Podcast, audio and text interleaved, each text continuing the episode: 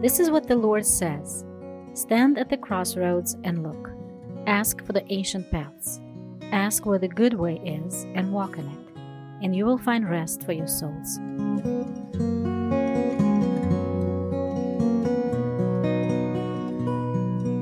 Hello, friends. Welcome back. Today I'll be talking about three conditions of being a disciple. These three things, well, perhaps the most important things that we need to keep in mind as we walk with the Lord. However, before I get into that, I'd like to mention a few things. As usual, if you have any questions, any comments, anything you'd like to share with me, any topics you'd like for me to talk about, feel free to drop me a line at the email address ancientpaths at cantrell.cc. I've recently heard from several listeners, and it's been nice to interact and get some feedback. And as a matter of fact, I would like to share one thing that a listener sent to me recently. He's a friend also. I know him in person, not just as a listener. And my friend mentioned Philippians chapter 3, verses 13 and 14. Paul writes, But one thing I do, forgetting what is behind and striving toward what is ahead, I press on toward the goal to win the prize for which God has called me heavenward in Christ Jesus. That's Philippians 3 13 and 14. And my friend wrote, God very kindly told me that I lived Philippians 3:13 backward. I was forgetting the things ahead and reaching for those things behind. I really like it. Amen. The ways of God are that we move ahead and we forget what is behind and we keep moving ahead pressing on towards that goal for which God has called us forward, heavenward, in Christ. And my friend said, I was forgetting the things ahead and reaching for the things behind. Amen. That is very encouraging. Let us all forget the things that are behind and reach for the things that are ahead. The other thing I'd like to share, just very briefly, is something that's come up in a few conversations I've had recently. As I record this, the military situation in Ukraine continues, and many people are being displaced or under intense pressure. I was speaking to somebody who was under that sort of pressure recently, and this came up again just a few days ago, and I've been thinking about it for a while now because we also are impacted by the decisions that are made in the halls of power in the capitals of the world decisions that are made that affect millions and millions of people. It's always been that way. And here we are in the middle of a situation like that. And as I've said many times, I've been praying this prayer Lord, help me go through this well as a Christian so that I can help others go through something similar later. One of the answers to that prayer, asking God to show me how to go through something well as a Christian, is to look at something that happened in the life of Christ just actually before he gave up his life. Jesus met with Pilate, and just as a little bit of a background, if you remember, he was sent to Pilate by the Jewish leaders because, as they said in John chapter 18, verse 31, that the Jews had no right to execute a person. The Roman state had that right, and the Jews couldn't kill Jesus legally.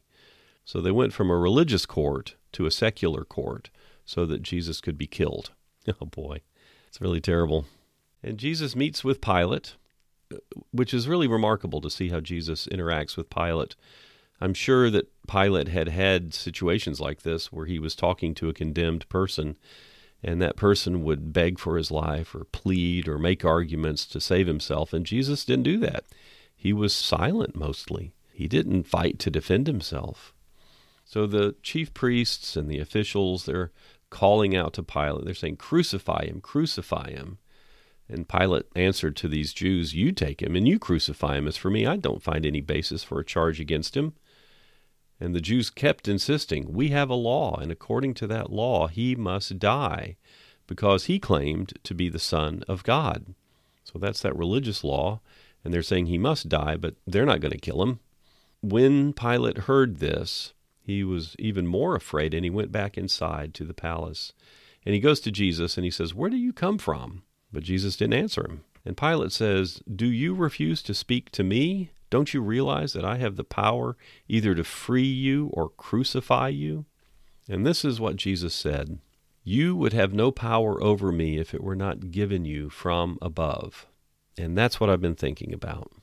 The people in charge in this world, those people who make these decisions, those people who have authority over us that impact our lives, they would have no authority unless God had allowed them to have that authority. Pilate would have had no power over Jesus if that power were not given to Pilate from above Pilate. And so here we see Jesus completely aware that he is not submitting to Pilate, he's submitting to the will of God. He's submitting to the authority that the Father has given to Pilate. And that authority then is God Himself. And I've thought about that. The people who make these decisions about me and my life, affecting my life, my family's life, the lives of my friends, the lives of millions and millions, they would have no authority unless the Lord had allowed them to have that authority. And this is true in the New Testament, it's true in the Old Testament. God is sovereign, and He uses these ungodly, worldly powers and authorities to ultimately work out his will, His good will. Everything works for good for those of us who love Him and have been called according to His purpose. Even Jesus being condemned to death by Pilate worked out for good. And Pilate would have had no authority over Jesus unless the Father had given him that authority. So if I'm in a meeting, if I'm talking, if I'm being interviewed, where people are asking me questions about this or that, people in authority over me, I can say, well, they would have no authority over me unless God had given them that authority. I can be at peace in that. Amen. And that's been an encouragement to some people I've had conversations with recently. Well, now I want to turn my thoughts to the topic at hand. The title of this talk is These Three Things.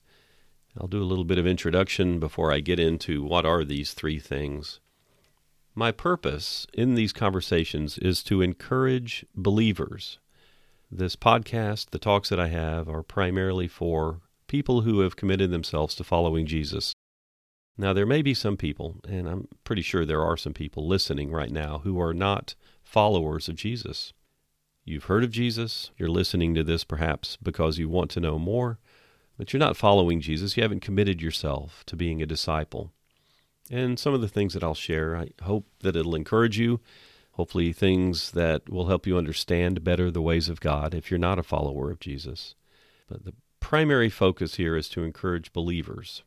And I hope that together, we, followers of Jesus, will really hear the Word of God today, even as I speak. I don't want to be presumptuous, but we want to hear the truth that God has for us. Now, often when I visit churches in various countries, people will ask me, What is God doing around the world? And I know that I live a very different kind of life compared to most people. Surely almost everyone listening doesn't live the kind of life I live. I travel a lot, I minister in many different countries. Uh, Russia, of course, the USA, Estonia, Romania, Montenegro, Congo, Uganda. I travel quite a bit, but not as much as some other people do. And I have some experience in churches in various cultures. And so people will ask, what is God doing in the world? What is He saying? And this is really the context for my talk on these three things. What is God doing?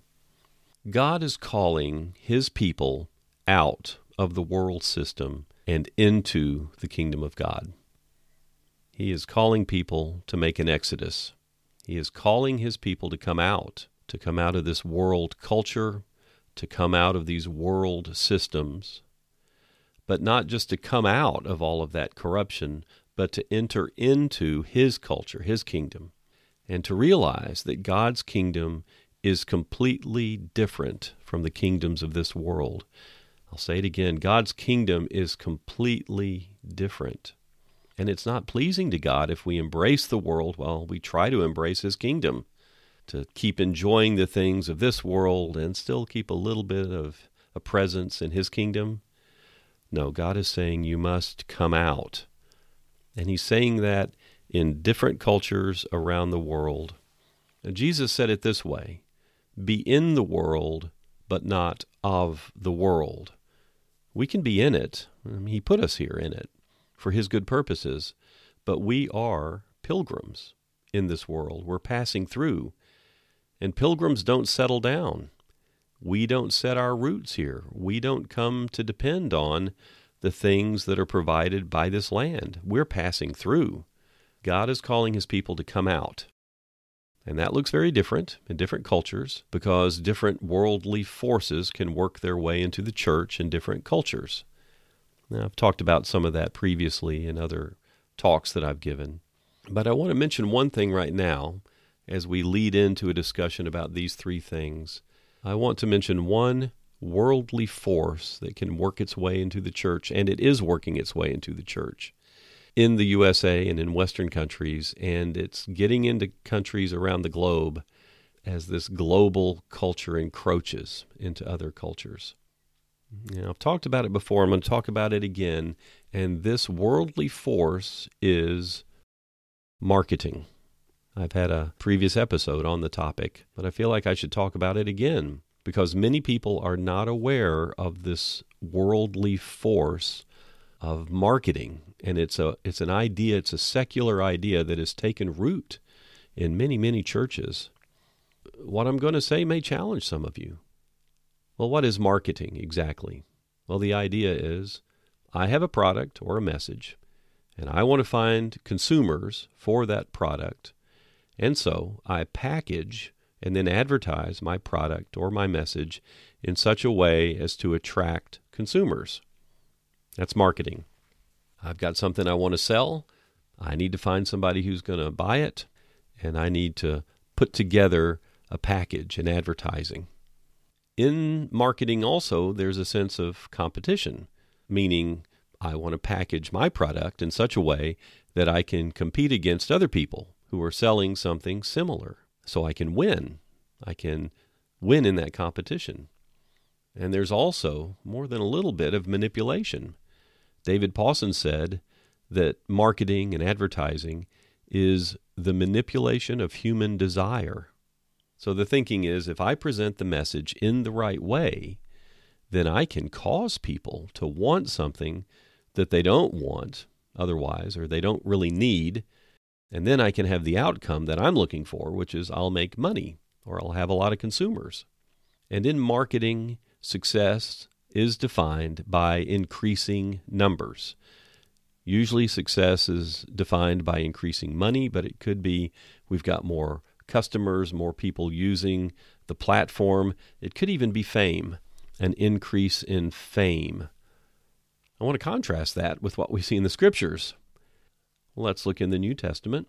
John the Baptist was not very good at marketing. There were people coming out to see John the Baptist. And what did he say to them? Well, in Matthew chapter 3, we read, When he saw many of the Pharisees and the Sadducees coming to where he was baptizing, he said to them, God loves you, and he has a plan for your life. no, that's not what John the Baptist said. And by the way, just as an aside, evangelism in the Bible never starts with a discussion of God's love. I'll leave it at that. Well, did John the Baptist say God loves you and he has a plan for your life? No, no. He said, and when he saw many of the Pharisees and the Sadducees coming out to where he was baptizing, he said to them, You brood of vipers, who warned you to flee from the coming wrath? Produce fruit in keeping with repentance. And do not think that you can say to yourselves, We have Abraham as our father. I tell you, out of these stones God can raise up children for Abraham. The axe is already at the root of the trees, and every tree that does not produce good fruit will be cut down and thrown into the fire. that is not good marketing. Jesus himself was terrible at marketing. He would heal people and then he'd tell them not to tell anybody about it. That's remarkable. He would heal people and tell them to be quiet about it. In John chapter 6, thousands of people are following Jesus. He just fed them miraculously fish and bread, and they followed him. And he turns around and he knows that they're following him because they want some more food. And he says, You have got to eat my flesh and drink my blood, or you have no part in me. And thousands turned away. They said, That's too hard. Well, it is hard for us even to think about, but for a Jew, well, they'd been told to never, ever drink blood. And here a carpenter from Nazareth says that you have to drink my blood and eat my flesh, or you have no part in me. Oh, that's not good marketing. Jesus built the church without a marketing department. He built a global organization with billions of members. And he built something that never gets smaller because when a member dies, they still don't lose their membership. Jesus was supremely successful and he was anti marketing. Jesus, John, Peter, Paul, they were all bad salesmen. Jesus said, If you want to follow me, then you've got to deny yourself. Well, that's terrible marketing. That's the actual opposite of marketing self denial as a way to grow a business. yeah, we'll talk about these three things because that's the first of the three things self denial. Marketing is completely ever present, uh, particularly in American culture. I've told this story before, I'll tell it again to illustrate. Two young fish are swimming along in the ocean. They're young, they're full of themselves and an older fish comes swimming by, and the older fish says, The water is wonderful today. And the old fish just continues swimming on. And after he's gone, the two young fish are remaining there, and one says to the other, What's water? Marketing is like that in American culture. And I dare say in Western culture, and it's creeping into other cultures as well. Marketing is everywhere. It can be so thick around us that we're completely unaware of how marketing influences our thinking. We can begin to see people as resources to be used up for our ministry. We can use manipulation to get people into the church building. We can manipulate human desire to get them to come into church meetings. And there is a saying the way you catch them is the way you keep them. We try to manipulate people to come into services because they're fun or engaging. And well, then we have to keep people in churches through that same kind of attitude. But Christianity is not a product. Christianity is not something for which we try to find consumers. We're not competing with other churches. We're not competing with the world. We're not competing. Christianity is not a product. The church and Jesus, the body of Christ, presents the truth. The Lord wants us to present the truth with power and authority. Jesus is not trying to sell a product or make us feel good about ourselves to gratify our worldly cravings. He is bringing truth, the way of salvation. He knows that people are on the path of death, and they need to leave that path and be saved from that downward spiral to death. And there's another idea that goes with this marketing and sales mindset. This is something we hear in the States pretty often. The customer is always right. If you're running a business and you're interacting with customers, you always have to deal with them and assume that they're right and try to meet their needs. Now, this attitude is not so true in cultures that uh, did not historically have a service economy. I live in a culture like that. This was a Soviet communist culture here in Russia for 70 years. And there wasn't a service economy. The state owned all the shops, the state owned all the factories. And so there was really ultimately no competition between different companies. You didn't have to make the customer feel like they're always right. Um, there was no competition there. But this idea that the customer is always right, that gets into the church. And we may have church buildings full of people who have this idea. And it's so deeply ingrained in the culture that people may not even realize they're thinking this way. This is what a consumer in a church might say. The church is selling something, I'm a consumer. The customer is always right. If I don't like the way this church is packaged, If I don't like the way things are, if I don't feel good about my church experience, then I'll go church shopping. Some people say church hopping, some people say church shopping. And there it is, right in the language of marketing and consumerism church shopping. I'm going to go find a place that makes me feel good about myself. It's not always true that people would approach church life that way. There are times when we have to leave some fellowships because they're not walking in the ways of God. But this consumerism is creeping in, it's so deep in now.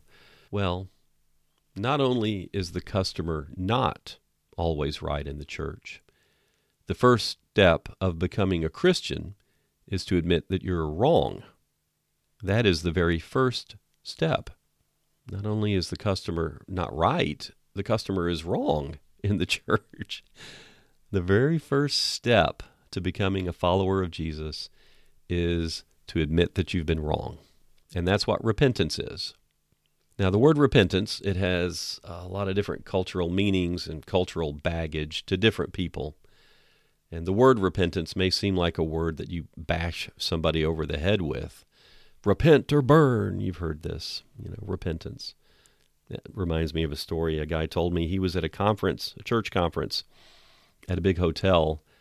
I can't remember where. And it was one of these big conference centers, hotel with a lot of meeting rooms and several meeting rooms all emptied out onto a main hallway, a main hall. And as they were coming out of their Christian conference, there were other conferences that had been released, and everybody was coming out for lunch. And he had a big old study Bible, big, thick, leather bound study Bible.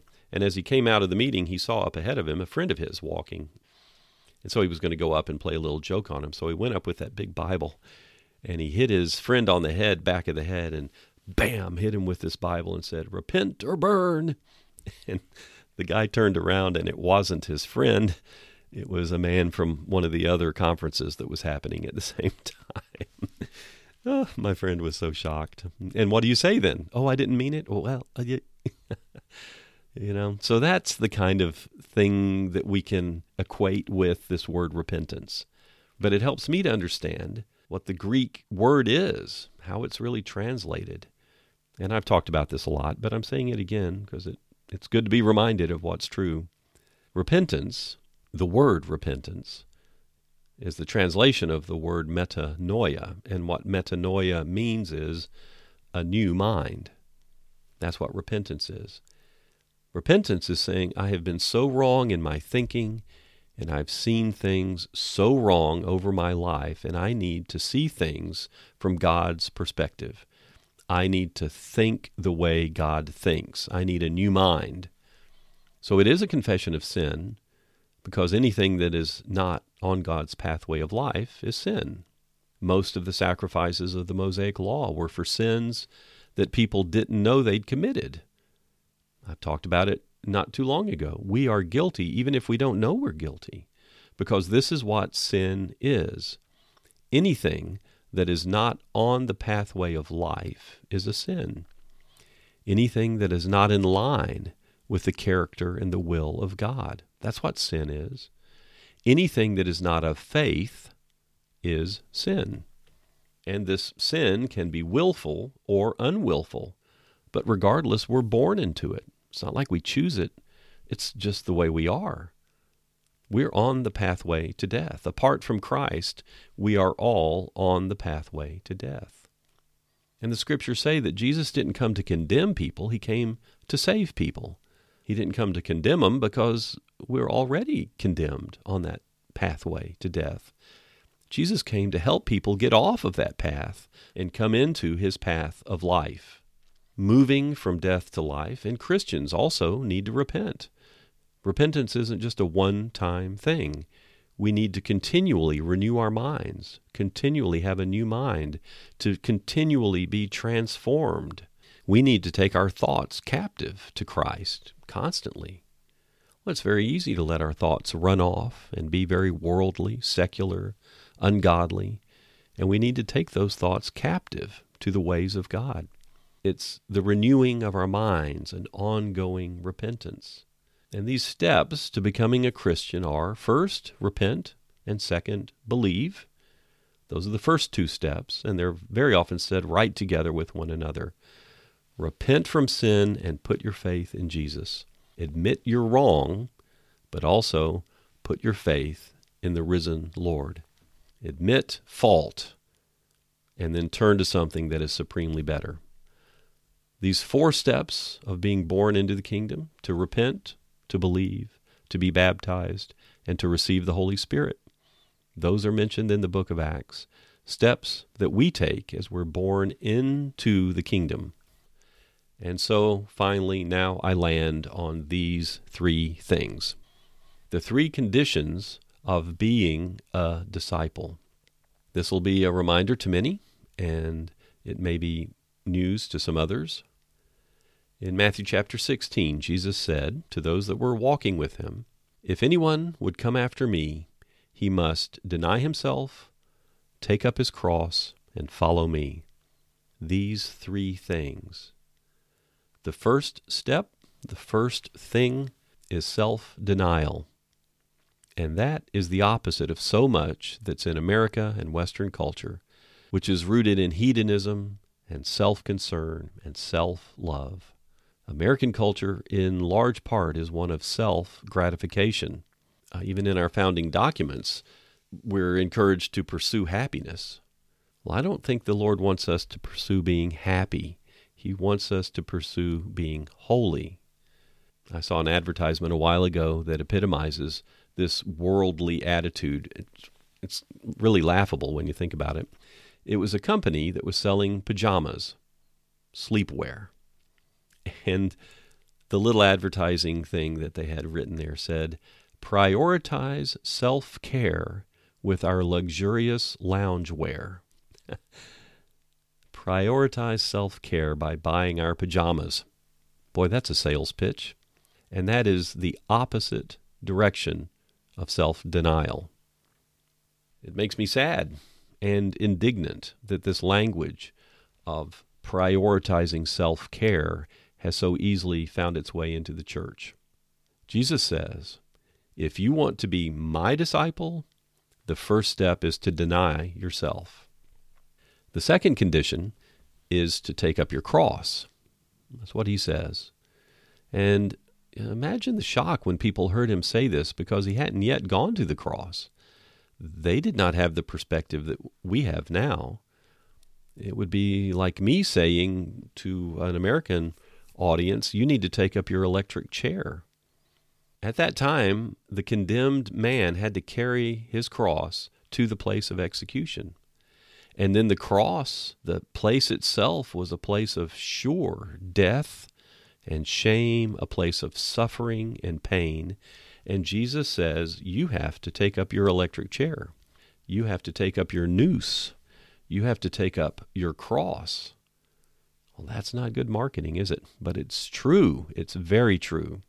People then, when they first heard the Lord say this, surely would have reacted with horror.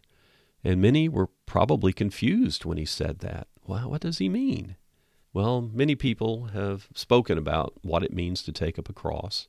But here I'll just very quickly say there are two things that Jesus did on his cross that I can do on my cross daily, and you can do.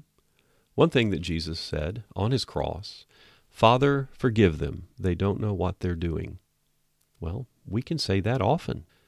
A part of taking up our cross is to recognize that there are people around us who do terrible things to us, but they really don't know what they're doing.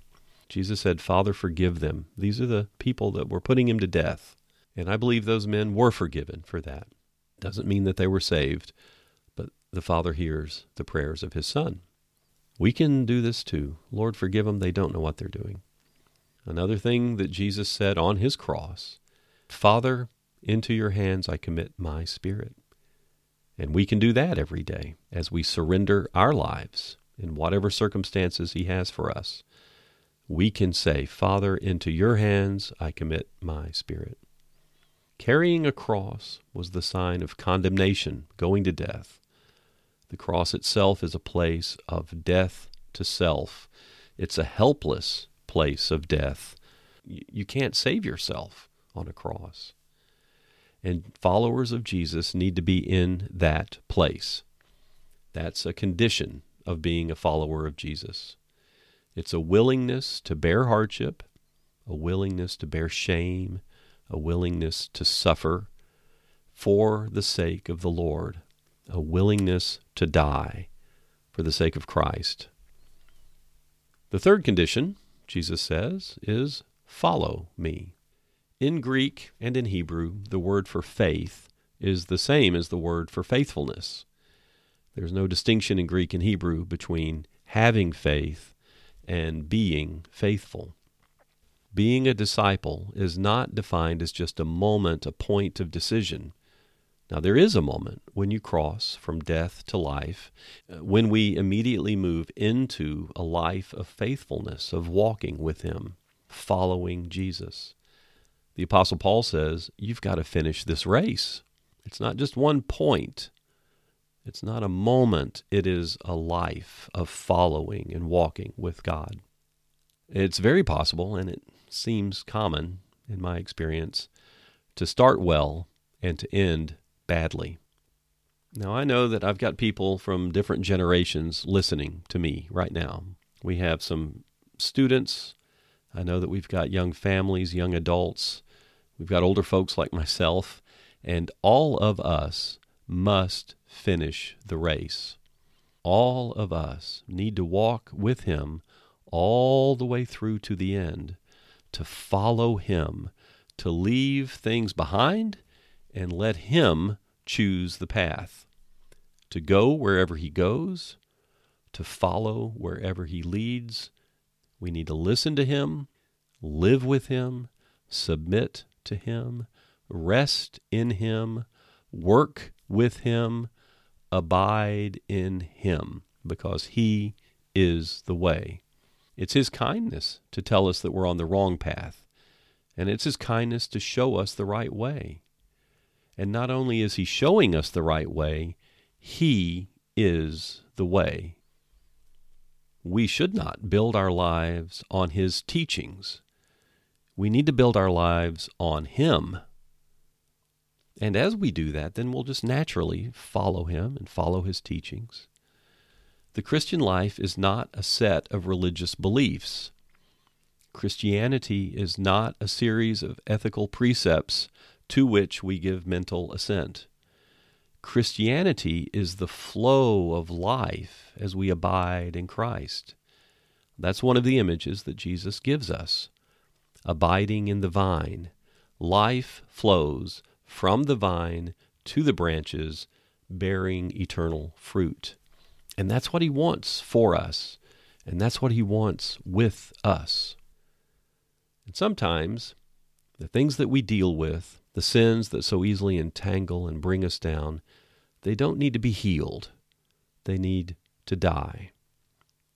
When somebody has cancer, you don't heal cancer, you kill cancer. You have to kill those cancerous cells. That's how you heal the person. You kill the cancer. And there's much in our lives that rather than trying to make it better, it just needs to die we need to say, that's the old. That's the old me. That's the old stuff. I have a new father now. I've been adopted into God's family. I'm in a new kingdom. And we just need to let that stuff die. Let God kill it. Let it die. And if it tries to rear up again, well, we just keep killing it. Now, we may have a memory of these sins. We may remember what happened, know what happened, but it won't have life anymore. It'll no longer have power. These things just need to die. So, question for you What do you want to die in your life? Ask the Lord to give you the grace to put it to death. And I'd say, don't keep looking back trying to heal things that really need to die. I believe this is what Jesus is saying when he says, if you try to save your life, you'll lose it. If I try to keep alive that which needs to die, then I'm going to lose everything. If I try to make sense of my own life, I'm going to lose it. That's what the Lord is saying. But if I will lose my life, if I will surrender my right to myself for Him and for His sake, then I will find true life. And this is true for everyone who hears me now. If you try to make sense, find out your own life, if you try to take control of your own life, ultimately you're going to lose your life. When your spirit slips out of your body, you're going to lose everything. But if we surrender for His sake, and if we abide in Him, then we've got that life that goes on and on and on and on, and it's never taken away. That's eternal life. And that is the new covenant God putting His life into His people. Now, what instructions does Peter give to those who follow Jesus? I want to look at this just briefly here. 1 Peter chapter 5. All of you clothe yourselves with humility towards one another, because God opposes the proud but gives grace to the humble. Peter continues, Humble yourselves, therefore, under God's mighty hand, that he may lift you up in due time. Cast all your anxiety on him, because he cares for you. The instruction that Peter gives to us is clothe yourselves with humility. Well, what does that really mean? Well, if we think about real clothes, when we put on clothes, that's what people see when they look at us. And Peter says, clothe yourselves with humility, so that when people look at you, they see humility. We do this toward other people. We should clothe ourselves in humility so that that's what people see. And Peter says, he quotes, God opposes the proud, but he gives grace to the humble. And I often think, which side of that equation do I want to be on? God actively opposing my pride? Well, that's what God does. He opposes the proud. He actively opposes pride because pride leads to death. Pride is a concern for self. And He wants to save us from death and sorrow. He wants to bring life. He gives grace to the humble. He gives it. If we'll clothe ourselves in humility, then there's a flow of life that happens as we die for Him. He's going to give us grace. And one definition of grace is the power to do the will of God. It's a power that gives life, it invigorates the people of God. Peter says, Cast all your anxieties on Him because He cares for you. And when we choose humility, and because God gives grace to the humble, we can cast our cares on Him. Humble yourselves under His hand so that He'll lift you up. Cast your cares on Him because He cares for you. That is the work of God. That's the character of God. As we humble ourselves and surrender and let go, then He lifts us up. He gives life. He does it. We don't do it. He does it. It's the gift of God. However, we must be cautious. We must keep our eyes open. We must be careful. In Colossians chapter 2, Paul says, See to it that no one takes you captive through these hollow and empty world systems. The language is see to it, keep your spiritual eyes open. Let's guard ourselves so that we don't get enticed into that marketing mindset, that self gratification mindset that says, I'm worth it, I deserve the best, I'm the consumer and the customer is always right. Well, that is not the way of God.